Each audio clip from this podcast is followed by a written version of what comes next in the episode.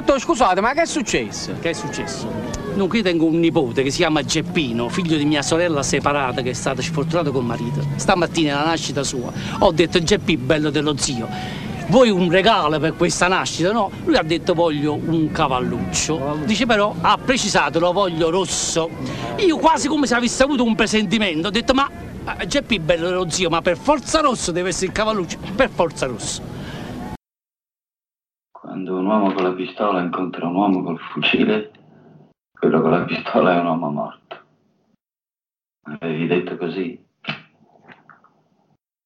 Vediamo se è vero.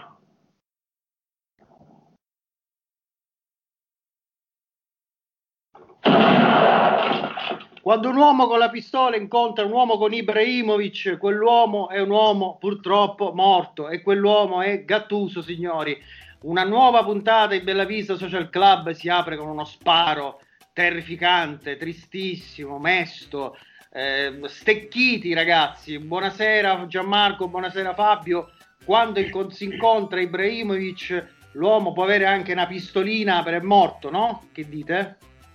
Buonasera. Sto cazzo. Allora ragazzi, insomma, questo Ibrahimovic è l'ago della bilancia di questa partita terrificante del Napoli.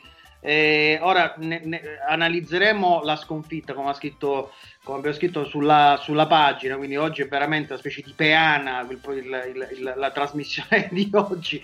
Però parto da Fabio, perché Fabio ha scritto un pezzo oggi sulla pagina in cui sostanzialmente andava di questa teoria. Ieri il Napoli ha perso perché il Milan aveva l'uomo con il fucile, Ibrahimovic. Dici questo, sì. No? Dico questo, dico che il Milan aveva Donnarumma che si è dimostrato determinante nella fase in cui il Napoli sul finire del primo tempo ha espresso il massimo sforzo e è andato più volte vicino al gol, è stato sfortunato, impreciso, e poi c'è stato anche Donnarumma su Mertens, sull'azione del calcio d'angolo, ma è stato determinante. E poi dall'altro lato sono secondo me venuti meno i giocatori chiave. E una cosa che non ho scritto nel pezzo di stamattina e che secondo me va anche precisato è che sono tutti giocatori, in particolare Ruiz ed Insigne, che sono stati impegnati con le nazionali e quindi sono arrivati un po' provati.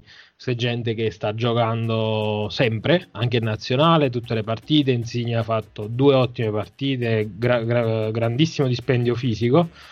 E quindi si è visto ieri la mancata brillantezza di quelli che sono i giocatori, volente o nolente, di riferimento del Napoli. Poi ovviamente ci sono tante altre cose. Per me l'aspetto principale è questo, che nel momento in cui i migliori giocatori di una squadra rendono e gli altri no, se il valore complessivo delle rose più o meno si va a equilibrare, sposta. Poi ci sono tante cose, ci sono le decisioni arbitrali che hanno inciso, le scelte non tanto del modulo secondo me ma degli interpreti di Gattuso, e poi le scelte in corso, a partita in corso sempre di Gattuso. Ci sono tante cose da sviscerare. Ora ne parliamo perché c'è tanto da dire. Però Gianmarco, perché il Napoli è diventato l'uomo con la pistola? Cioè, perché abbiamo questa pistolina che spara a salve secondo te? Beh, innanzitutto perché Gattuso ha scelto di giocare con 4 uomini in avanti che non superano i 70 kg di peso e i 170 cm di altezza. Però al di là di questo io trovo assolutamente giusta la riflessione che fa Fabio, però la accetterei più di buon grado se Milan-Napoli, Napoli-Milan fosse un episodio isolato. Però Napoli-Milan non è un episodio isolato. Io ho visto più volte già in questa stagione una partenza come quella che abbiamo fatto contro il Milan, con la squadra che non riesce a uscire in maniera pulita palla al piede, con la squadra che fa fatica a trovare la via del gol, con la squadra che è in costante inferiorità numerica a centrocampo.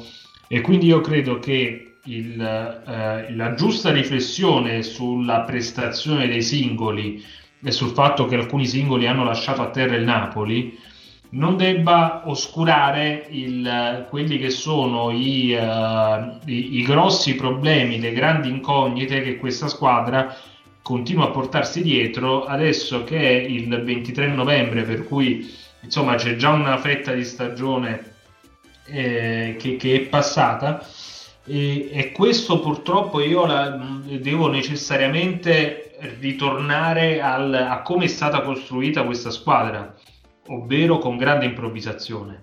E ci sono tutti gli alibi, ci sono tutti gli alibi del mondo, nel senso che il periodo è quello che è, il Covid, tutto che il calcio, è compreso il calciomercato che è slittato, il fatto che ci sono state poche operazioni importanti, la crisi che ha investito anche il mondo del calcio. Però se dobbiamo ragionare su quello che abbiamo a disposizione e su quello che stiamo vedendo, dobbiamo dire che è una squadra che in questo momento, non dico che non ha né capo né coda, ma è disfunzionale rispetto a qualsiasi proposta di progetto tecnico, per cui Gattuso forse non sta facendo delle grandi cose, poi magari lo approfondiamo più avanti in questa stagione, ma ha a disposizione un materiale umano che mi lascia dei dubbi, insomma, sulla possibilità di perseguire un progetto tattico ben preciso.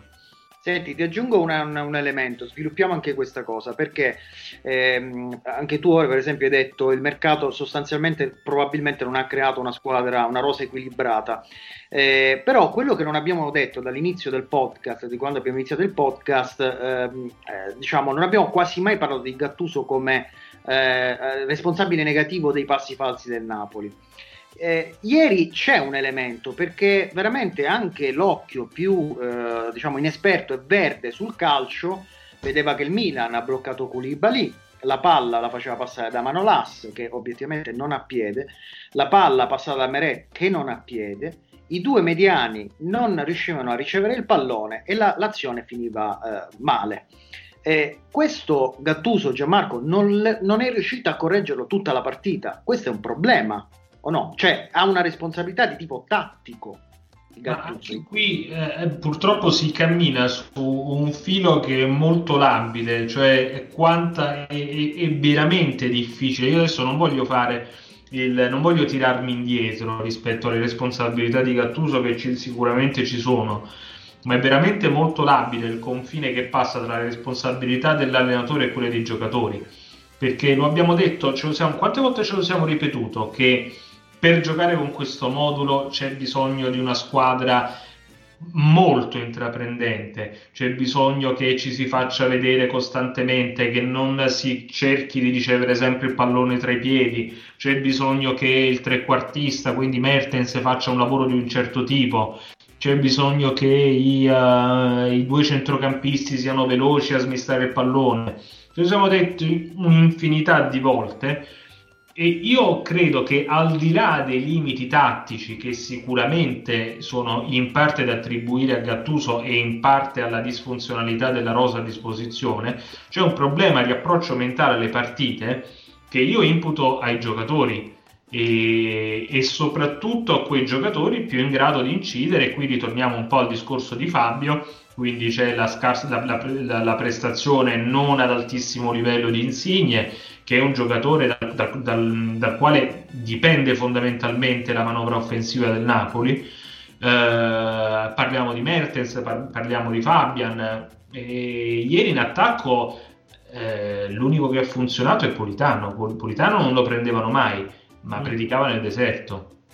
Senti, allora Fabio, per aggiungere, ora arriviamo alla mentalità e approfondiamo il tema Gattuso, però vi volevo fare ascoltare questo pezzo dei primi di settembre. Il Napoli era a Castel di Sangro, quindi andava a terminare il ritiro, diciamo quello che è stato il ritiro. Alvino fa una domanda che ora vi faccio sentire a Gattuso sul 4-3-3. Tra l'altro c'è una musica di sottofondo che penso che sparava lo stadio di Castel di Sangro, piuttosto gotica, piuttosto dark, forse evidentemente anticipava qualche inquietudine. il noto gotico di Castello. Non lo so, c'è una musica veramente inquietante. Sentite questo passaggio. Napoli è la capitale dell'otto, i numeri a Napoli hanno un significato, non so se per te è la stessa cosa. 4-3-3, 4-2-3-1, significa qualcosa? Sono numeri che ti dicono qualcosa? No, sono numeri che bisogna lavorarci, sicuramente sono due numeri che non ce li possiamo scordare, sono due numeri che toccheremo con mano tutti i giorni, bisogna vedere se a volte partire con 4-2-3-1, con 4-2-3, sicuramente saranno numeri che ci porteremo fino alla stagione finale. Allora, innanzitutto ti dico questa che cos'è. Oh, Fanacanno! No, ma allora, a me mi fa impazzire questa cosa. Innanzitutto ti dico che cos'è. Questa è la scena dei titoli di testa di Shining. Ma perché? Andatevela a rivedere, la telecamera dall'alto, che all'epoca non c'erano i droni, che segue la macchina con Jack Torrance, quindi con Jack Nicholson nella famiglia. E, peraltro, Kubrick decise di fare la macchina gialla per differenziarsi da Stephen King, che invece la faceva rossa, e quindi per mettere subito le cose in chiaro: questo è il mio film, non c'entro niente con Stephen King, questo giusto per dare sfoggio della mia passione per Shining. Però una scena bellissima, non ho ascoltato assolutamente niente di quello che ha detto Gattuso. No, intanto mi c'è da capire perché a Castel di Sangro passa la musica di Shining durante un'intervista, ripeto, se noi poteva essere anche in qualche modo premonitrice. Spero che si siano sentite le parole di Gattuso. Lui dice: alterneremo sostanzialmente 4-3-3, 4-2-3-1 fino alla fine della stagione. La domanda è: ma cosa è successo? Ma se, questo lo dico io, ma se manca Osimhen, che è sostanzialmente il l'ago della bilancia di questo modulo, perché non lo provi, non provi a tornare al 4-3-3, che magari ieri era più funzionale, soprattutto per l'uscita dalla difesa, Fabio? Ma perché? Perché secondo me, come ho detto anche le scorse puntate, un giocatore come si dice, tu giustamente dici Osimhen, 4-3-1 è Osimhen, ma è anche Bakayoko, che in un 4-3-3 è difficile collocazione, perché se lo metti davanti alla difesa stai tranquillo che la palla non te la fa uscire con velocità, perché non sono le sue caratteristiche. Da mezzala anche fa fatica, e quindi io non ne farei tanto una questione di 4-3-3, ma di uomini all'interno del 4-2-3-1 di ieri. Innanzitutto la prima cosa che non mi ha convinto è Politano e Lozano subito dall'inizio. Sono due giocatori, sono due scattisti che vanno quasi sempre in 1 contro 1 e dopo un'ora li devi buttare, sostanzialmente è così, perché hanno un tipo di gioco incredibilmente dispendioso e si è visto ieri. Politano ha fatto una partita eccezionale, ma ha chiesto il cambio, e lo stesso Lozano poi, che non ha giocato male, secondo me il primo tempo è stato insieme a Politano uno dei migliori, nettamente meglio di Mertens e Insigne. Però anche lì è un giocatore che tu puoi giocarti a partita in corsa nel momento in cui non hai Osimhen, se no mi devi garantirti un'opzione di rapidità e di velocità nell'ultima mezz'ora. Io ieri ne parlammo anche in settimana, avrei fatto giocare Elmas dietro Mertens, e veramente vorrei vedere Elmas 4-5 partite titolare, perché non se ne può più. Perché oltre a questo, un'altra cosa che non mi convince di Gattuso sono le gerarchie troppo predefinite, nel senso, Ruiz si è fatto 2 partite in nazionale, ok, non gioca Ruiz, poi c'è Zieliński, Elmas deve entrare al 90°. Un'altra cosa allucinante è la gestione dei cambi, che tu sei sotto, poi sei un uomo in meno e fa il terzo cambio al 90°, totalmente inutile. E quindi avrei fatto 4-2-3-1 per mettermi a specchio con il Milan, però avrei fatto giocare Elmas tenendo Zano come carta dalla panchina. Questo sì, Gianmarco, però io insisto su questo argomento. Noi comunque il vertice bassi li abbiamo comprati.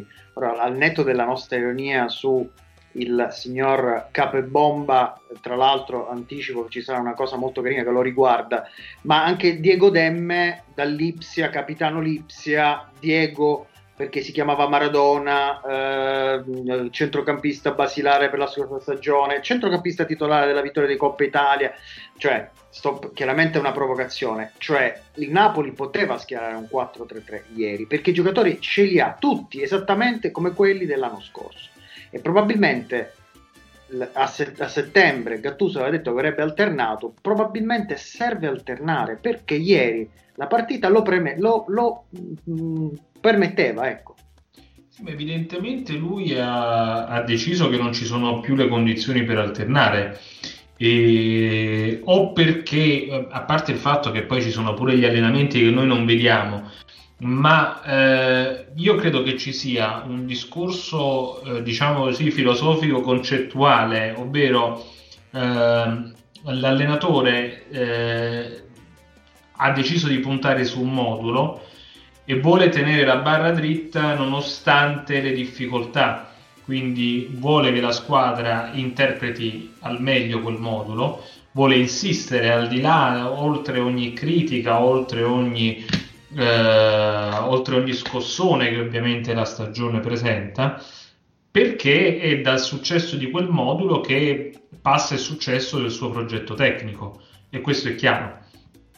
Però domenica, intanto c'è un turno con Rijeka, ma domenica con la Roma mancherà Bakayoko, probabilmente Osimhen.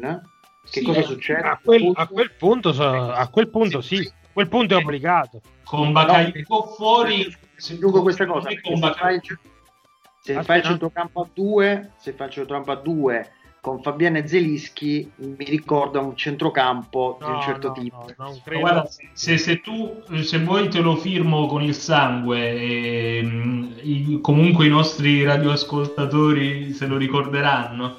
Se manca Bakayoko non fa mai il 4-2-3-1 Gattuso. Sì, no, anche perché poi che dovrebbe fare? Demme, Ruiz e Zieliński magari trequartista.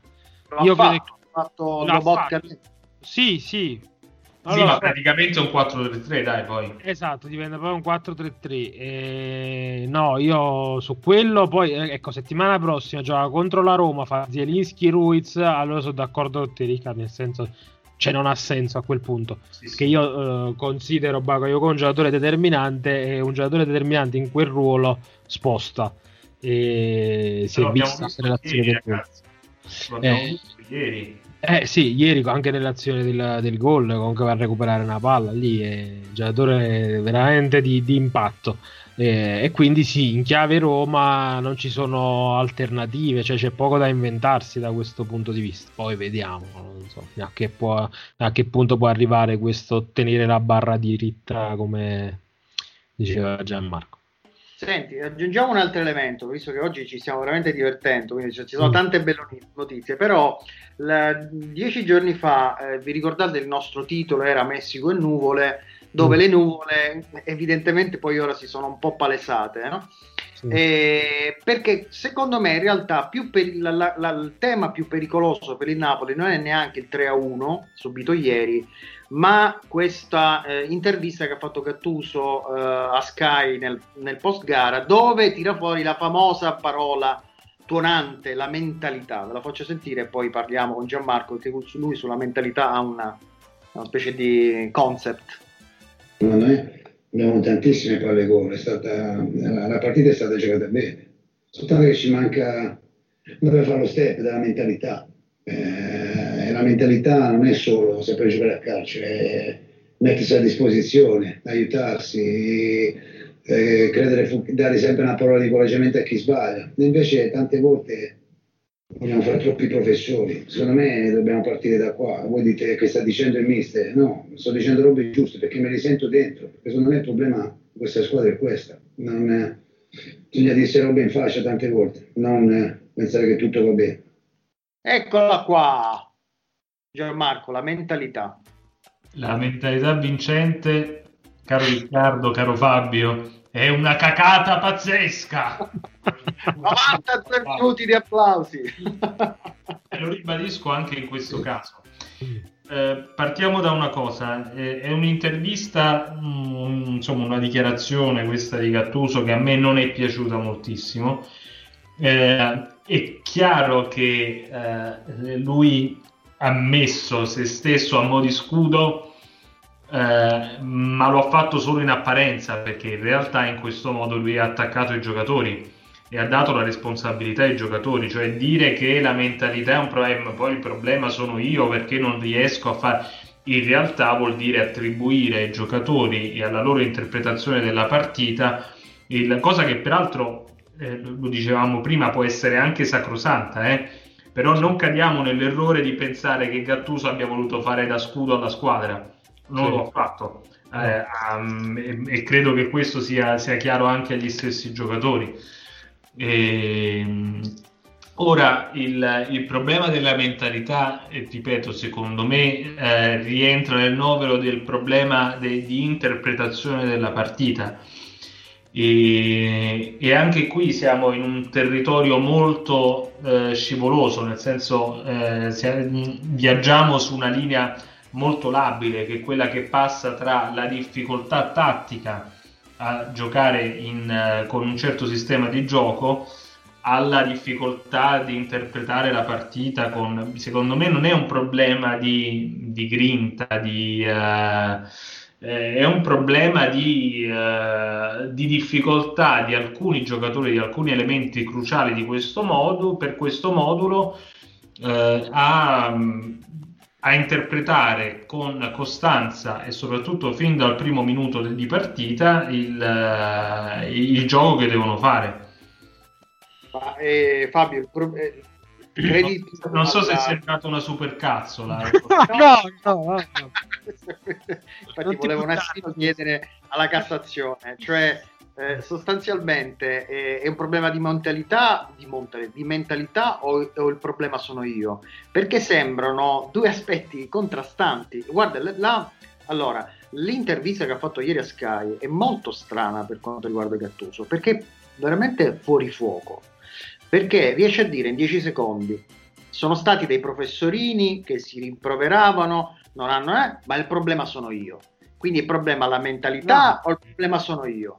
Il problema è quello che ha detto Gianmarco, lui non ha difeso la squadra, non ha fatto scudo, se non in maniera apparente abbastanza inconsistente, e niente, poi tutto sto frasario da LinkedIn per una cosa, il noi, l'io, queste cose qua, lasciamo perdere. Male, molto male, sono d'accordo con Gianmarco, non mi è piaciuto.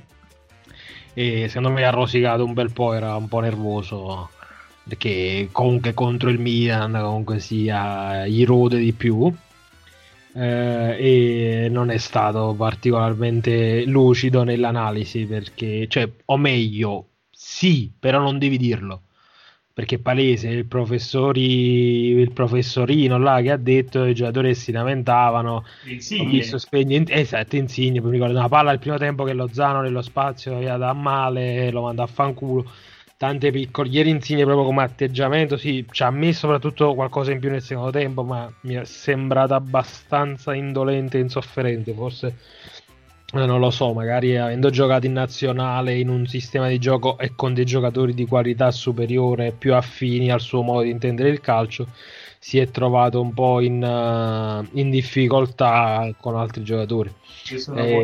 L'ho visto proprio insofferente. Fermi tutti. Quando arriva questa canzone ci dobbiamo fermare tutti, ragazzi. È proprio un campanello. Questa è la famosa sigla di non so se ve la ricordate, la famosa sigla di chiusura del film Il commissario Logatto. Perché da oggi inauguriamo questa nuova rubrica a furor di popolo, cioè mia in realtà, perché piace a me, e si chiama Il commissario Lobotka. Cioè praticamente ogni settimana Gianmarco sostanzialmente ci racconterà un giallo clamoroso del campionato, non so se è legato al Napoli o altro, e proveremo a risolverlo, se ho capito bene, no? Insomma, raccontaci questo primo caso che il commissario Lobotka deve risolvere. Allora, in realtà io un primo caso l'ho già risolto, quindi partiamo così con i fuochi di artificio. E quello che io mi sono domandato e che credo che è un po' il mistero che sta tenendo in apprensione tutta Napoli è che fine ha fatto Rrahmani? Rrahmani.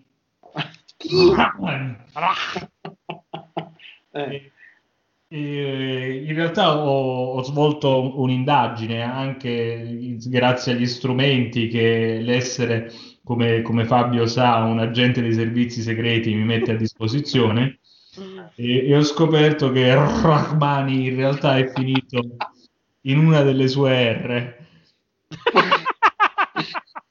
Adesso io chiederei a Fabio in post-produzione di mettere un Sì, ci dobbiamo assolutamente attrezzare di questa roba. Va bene, allora io voglio chiedere scusa a tutti i nostri ascoltatori perché purtroppo mi è stata affidata la linea comica di questa trasmissione in maniera del tutto miope e hanno preso un granchio clamoroso. Ma no, però devo dire un grande debutto per la rubrica Grazie. Il commissario Lobotka, ci saranno tante altre puntate, quindi seguiteci per altre ricette. No ragazzi, era anche un attimino per alleggerire questo lunedì agghiacciante. Va alleggerito il clima perché purtroppo è stata una partita deprimente sotto tantissimi, è frustrante. Vabbè ragazzi, ma deprimente, però guardatevi intorno, c'è un mondo che esplode di buone notizie, c'è un anno spettacolare, ma chi se ne fotte, dai. Ma c'è ragione. Va bene, senti, no, proviamo... giusto per non farci mancare niente, però vi do un altro spunto, dai, proviamo ad allargare un pochettino la platea del discorso. Pensateci bene, da quando abbiamo iniziato il podcast sostanzialmente ogni puntata portava la bandiera di un giocatore, quasi sempre, che sia stato Osimhen, Lozano, Gattuso quando è stato. Forse ci deve iniziare a dire qualcosa questo aspetto, cioè che il Napoli vive delle fiammate di Insigne un'altra volta, vive delle fiammate di un giocatore per volta e mai della squadra. Che ne pensate? Non mi provocare, Riccardo, non mi provocare. Che è successo? No, perché questa cosa in realtà a me mi stimola a dire una cosa che non vorrei dire, perché sennò io passo per nostalgico e va a finire che tutti quanti passiamo per nostalgici. Ma la verità è che il Napoli si è la verità è che ce l'ha mascurda. No, vabbè, sì, ma allora tanto non ce lo scorderemo mai. No, però i giudizi sono condizionati, c'è niente da... Però allora Fabio ha descritto molto bene in questo inizio di stagione, quando il Napoli è passato a questo 4-2-3-1, il fatto che il Napoli si è adeguato ad un certo tipo di calcio che è un calcio che in questo momento è molto in voga anche ad alti livelli in Europa, è il calcio del Bayern Monaco. Certo. È un po' un calcio tennis, ovvero ti dai uno schiaffo e pigli uno schiaffo e ne dai un altro e così da un lato all'altro del campo. La partita con il Milan di ieri è stata abbastanza... una partita modello in questo senso, perché veramente è stata una partita di ribaltamenti di fronte. Poi quello che teneva il giocatore più forte e più decisivo ha vinto la partita, perché chiaramente il Napoli non sta cercando più come in passato di avere il sopravvento sull'avversario attraverso il gioco. Quindi questo dove voglio arrivare? Voglio arrivare che buttarla su questo piano al Napoli, io ne faccio proprio un concetto filosofico, tra virgolette, mi perdonerete il termine, non conviene, perché il Napoli, i giocatori più forti degli avversari, quando parliamo di alte sfere della classifica di Serie A, non ce li ha e non ce li avrà mai. Il Napoli è una squadra che in questo momento giustamente deve e può lottare per ottenere un posto in Champions, e non è nemmeno facile a livello di rosa. ma il Napoli come rosa non può ambire a lottare per lo scudetto. Infatti è sacrosanto quello che dici, è il concetto tuo va applicato nel momento in cui tu hai delle ambizioni di altissima classifica, cioè tu non puoi, ed è quello che contestavamo anche dopo l'Atalanta, calma, nel senso aspettiamo un attimino a giudicare questa squadra da scudetto, perché è così, è come dici tu, nel senso, cioè io ricordo l'ultimo anno di Sarri, gli ultimi 3-4 mesi, il Napoli non giocava più quel calcio scintillante del secondo anno e della prima parte del terzo anno. Però diciamocene le cose, dai, perché poi ci dobbiamo pure raccontare la verità ogni tanto. Esatto, se non lo facciamo noi, di certo non lo faranno altri, dai. Napoli fece risultato proprio perché difensivamente era una squadra che teneva e quindi riusciva a vincere anche le partite 1-0, partite anche sporche, perché aveva una solidità difensiva consolidata poi dal possesso palla, che consentiva alla squadra di subire di meno, e quindi nonostante non producesse più un gioco scintillante come prima, aveva queste non sempre, diciamo, però in alcuni tratti della stagione sì. La prima parte della stagione, cioè il Napoli fino al Genoa secondo me fu ingiocabile, sostanzialmente ingiocabile, qualche scivolone dal Genoa in poi la squadra andò in apnea totale e tenne difensivamente e quindi il concetto è che tu puoi farlo questo tipo di gioco, però devi avere un approccio soprattutto nei big match un po' più conservativo, non te lo devi andare a giocare, perché se vai a giocare coi singoli perdi le partite. Scusate, completo il discorso, cioè quel Napoli che ha sfidato la Juventus per lo scudetto era un Napoli che basava la sua superiorità nei confronti delle altre squadre sull'organizzazione di gioco. Ora, questo Napoli è un Napoli che invece rinuncia ad essere superiore sulla base dell'organizzazione di gioco. È un Napoli che ha altre armi, anche in più rispetto a quella squadra lì, come ad esempio la fisicità, perché ce lo siamo raccontato a inizio stagione, questo Napoli si è dotato di una fisicità che non ha mai avuto storicamente, però e concettualmente questo Napoli non fa più del gioco la sua principale arma per sconfiggere, per battere i propri avversari.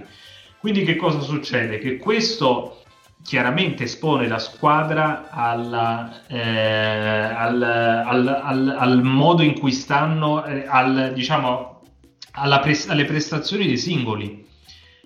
La squadra dipende dalle prestazioni dei singoli molto più di quanto non dipendesse dalle prestazioni dei singoli il Napoli di 3-4 anni fa, perché il Napoli 3-4 anni fa attraverso l'organizzazione di gioco copriva anche tante pecche, tra tanti limiti dei singoli ma anche della rosa stessa. Questo Napoli invece è una squadra costruita per avvantaggiarsi dei pregi dei singoli, ma che finisce anche per essere limitata dai loro limiti. Allora, però aggiungo un elemento, a parte il fatto che durante il sarrismo forse non ci saremmo mai aspettati che Sarri, da grande eroe del Napoli, sarebbe stato il più grande killer del Napoli, perché quello che si sta vivendo ancora oggi è il tentativo di superare un modello che il Napoli non riesce ancora oggi, è, diciamo così, vive uno strascico, sembra folle che sono passati 3 anni, ma la verità è questa: il Napoli in questo momento mi sembra come il quadro di Edward Hopper alle spalle di Gianmarco, cioè di pregno comunque non di una grande di una grande solitudine. Però quello che dico io, e secondo me qua è veramente la colpa attuale di Gattuso, che è una persona molto intelligente, e che Sarri aveva il suo modello, Ancelotti provò a smantellare il modello di Sarri con un altro modello bloccatissimo, Gattuso deve essere invece più cangiante, e quindi di essere più intelligente nel capire quando le cose non vanno, perché il primo tempo, i primi 20 minuti contro il Milan sono stati gli stessi identici con il Rijeka, i due mediani che si passano la palla, che non riescono a imbucare il trequartista. Cioè, secondo me... Sono d'accordo con te, sono d'accordo. Soltanto una cosa, è difficile... che poi è un continuo del tuo pensiero, proprio perché è difficile trovare un solo modulo con questa squadra. Lui dovrebbe un attimino, soprattutto a partita in corso, essere un po' più flessibile, e anche nelle scelte dei giocatori e delle armi che ti devi poi portare, soprattutto nei secondi tempi dove si decidono le partite. Però bisogna dire che tu dici Sarri ha costruito, no, Ancelotti ha provato a smontare, Gattuso si è trovato un ibrido tra un mercato dello scorso gennaio in cui prendono i due mediani, i due registi tra virgolette davanti alla difesa, poi gli prendono un mediano da difesa a due, poi gli prendono gli rinnovano Mertens, spendono 50 milioni per Osimhen, e quindi comunque va messo tutto insieme. È un mappazzone di talento mal assemblato, e diventa difficile lui, secondo me, per questo sta cercando di insistere per cercare di dare una fisionomia a questa squadra. Però è giusto che in determinate situazioni, come dici tu, si debba e si possa cambiare, e la prossima partita, come dicevamo prima, sarà abbastanza indicativa perché deve cambiare. Ma poi parliamoci chiaro, perché ce lo siamo detti in passato, ma oggi non ce lo siamo ancora detti. Gattuso è costretto a giocare con questo modulo, con il 4-2-3-1, perché altrimenti non ha più senso. Cioè, le due principali operazioni fatte dalla società negli ultimi mesi, anzi azzarderei proprio in questo ultimo nel 2020, ovvero il rinnovo di Mertens e l'acquisto di Osimhen, non hanno senso. Certo. 4-2-3-1 è l'unico modulo in grado di dare senso a entrambe queste operazioni. Perché Insigne deve giocare, sì, Mertens a destra. Non sono molto d'accordo, sai perché? Perché Mertens nel Belgio ha fatto l'esterno destro del 4-3-3, ha fatto la seconda punta. Voglio dire, in assenza di Osimhen si poteva fare un 4-3-3 con Petagna centravanti, con a destra cioè... Secondo me non è proprio così. Il vertice basso ce li hai, ne hai due. È vero che Lobotka è veramente impresentabile, però Demme magari... Io penso che forse lui ha scelto questa strada, si è... Ecco, quello è quello che sta mancando. Da Gattuso non mi aspettavo il modello unico. 7:30, no? Cioè, il modello... cioè, pensavo che veramente quello che disse, per questo ve l'ho fatto ascoltare, al 3 di settembre, cioè alternerò, l'avrebbe mantenuto, soprattutto quando manca Osimhen. Però, siccome veramente ci stiamo parlando addosso, sì, vediamo le domande, però pensiamo l'ultima cosa noi, pensiamo un attimo in futuro, perché giovedì c'è il Rijeka in casa. E domenica sera c'è la Roma in casa, è uno scontro diretto. Napoli ha perso quest'anno solo in casa. Questo voglio capire se sta diventando un altro fattore, perché a un certo punto non lo so, senza pubblico, se può essere un fattore. Però più che altro vedo una partita molto complicata domenica, perché la Roma sta veramente bene con i tre vecchi avanti. La Roma ha fatto l'instant team per andare in Champions. Per andare in Champions, sì, anche perché stanno pieni di buffi, devono farlo. E la Roma è veramente interessante quest'anno, mi sta piacendo, e sarà una partita difficile. Poi Dzeko mi sembra abbia recuperato, e sappiamo bene che Koulibaly con Dzeko non la vede mai, quindi occorrerà veramente una super prestazione per fare il risultato, e l'importante sarà fare il risultato, sarà non perdere, perché questo è uno scontro diretto, è importante, e quindi bisogna approcciarsi bene a sta partita senza volivindarci, con grande concretezza. Allora, senti, qualche domanda e poi ce ne andiamo tutti a nanna, perché siamo degli anziani micidiali. Allora sono arrivate una marea di domande. C'è un certo Riccardo Mara, diceva: chissà se riusciamo a citare Giorginio durante la trasmissione. Non l'abbiamo fatto. non l'abbiamo, cioè ora l'ho fatto, però vabbè. Allora, Ferdinando Kilkenny dice: possiamo dire che Mario Rui e Di Lorenzo hanno fatto bip?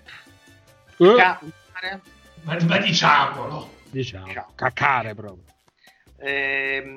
Giuseppe Conte, non il presidente. Gattuso, non mettendo Petagna dal primo minuto, ha snaturato di fatto il 4-2-3-1. Se voleva giocare con Mertens non era più consono un 4-3-3, ne abbiamo parlato tanto, però forse... Ecco, una parola su Petagna forse la possiamo aggiungere, poteva meritare la chance. Tranquillamente a Fabio. Sì, poteva, però non lo so sinceramente, perché comunque questo è un giocatore da partita in corso, secondo me.